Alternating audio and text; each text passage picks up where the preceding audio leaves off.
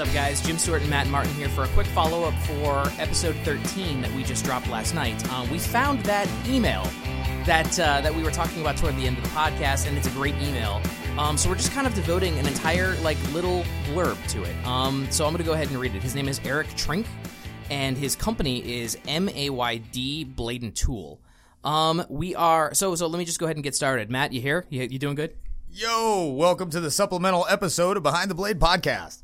All right, here we go. So um, I'm gonna go ahead and read this, and then Matt will dive in, and then if I got anything to add, I will I will dive in as well. This is a great question.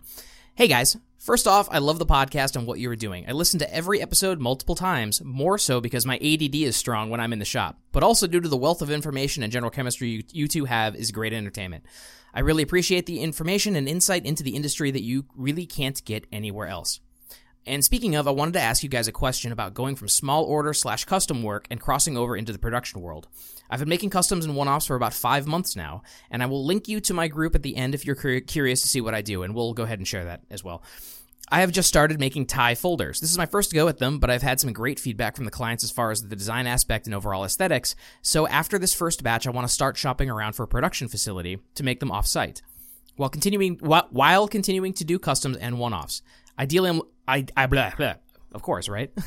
right? Right. Ideally, I'm looking to take them from the $500 range to a more manageable and econ- economically friendly version.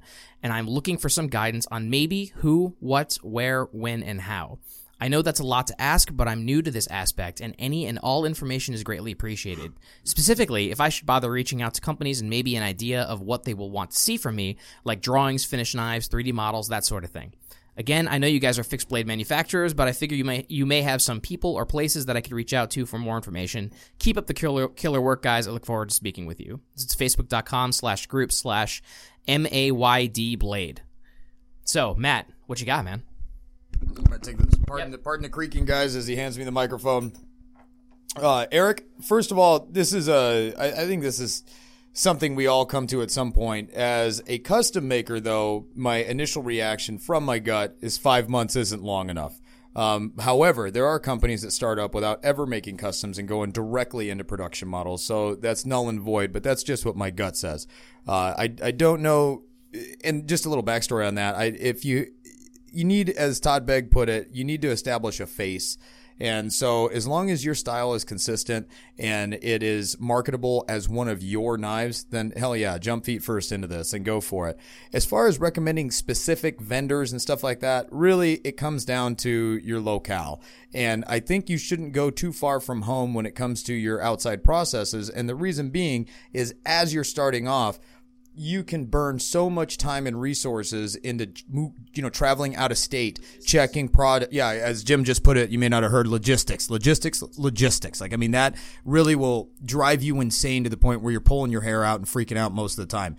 Now as you're moving into Ti i can recommend one company american metal exchange. Uh, speak to george over there. They do great deals for a lot of knife makers on titanium so i'll give you that little tidbit of information otherwise uh, as a wise man once told me in a previous uh, uh, vocation that I held, take all the measurements you can and then take two more. So take that approach when going to the machine shops and going to the houses. Yes, have a finished assembled and disassemblable model. So you want to have a knife that can be fully taken apart and field stripped down to its constituent parts.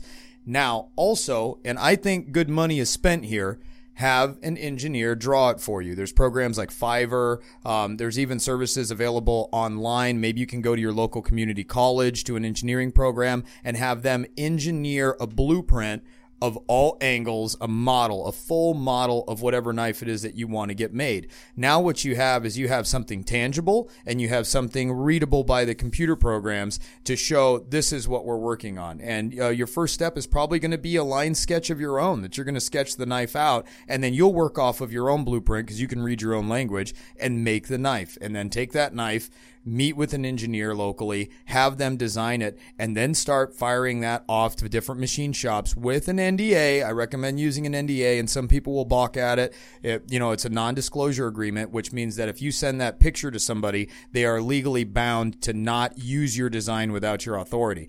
So fire that off to local machine shops. Figure out a range of parts. You're not going to have very much luck going to a machine shop and asking for I would like six of these made. They're going to charge you probably five, six hundred bucks a piece just for tying up the machines. So you want to think of a reasonable number. I think a reasonable number would be fifty to hundred units. So maybe price it at both. So when you fire off what we call an RFQ, it's a request for quote. You basically take your NDA, you take your blueprint, you look up the machine shops locally, and you call them up and say, "Hey, are you willing to do uh, small quantity work, fifty to hundred pieces?" And they'll ask for the blueprint and the RFQ. You fire it off to them, and now you have different machine shops. You'll be amazed. One shop will come back and say the parts are five thousand dollars a piece. They're probably an ISO nine thousand shop with certs coming out the ass.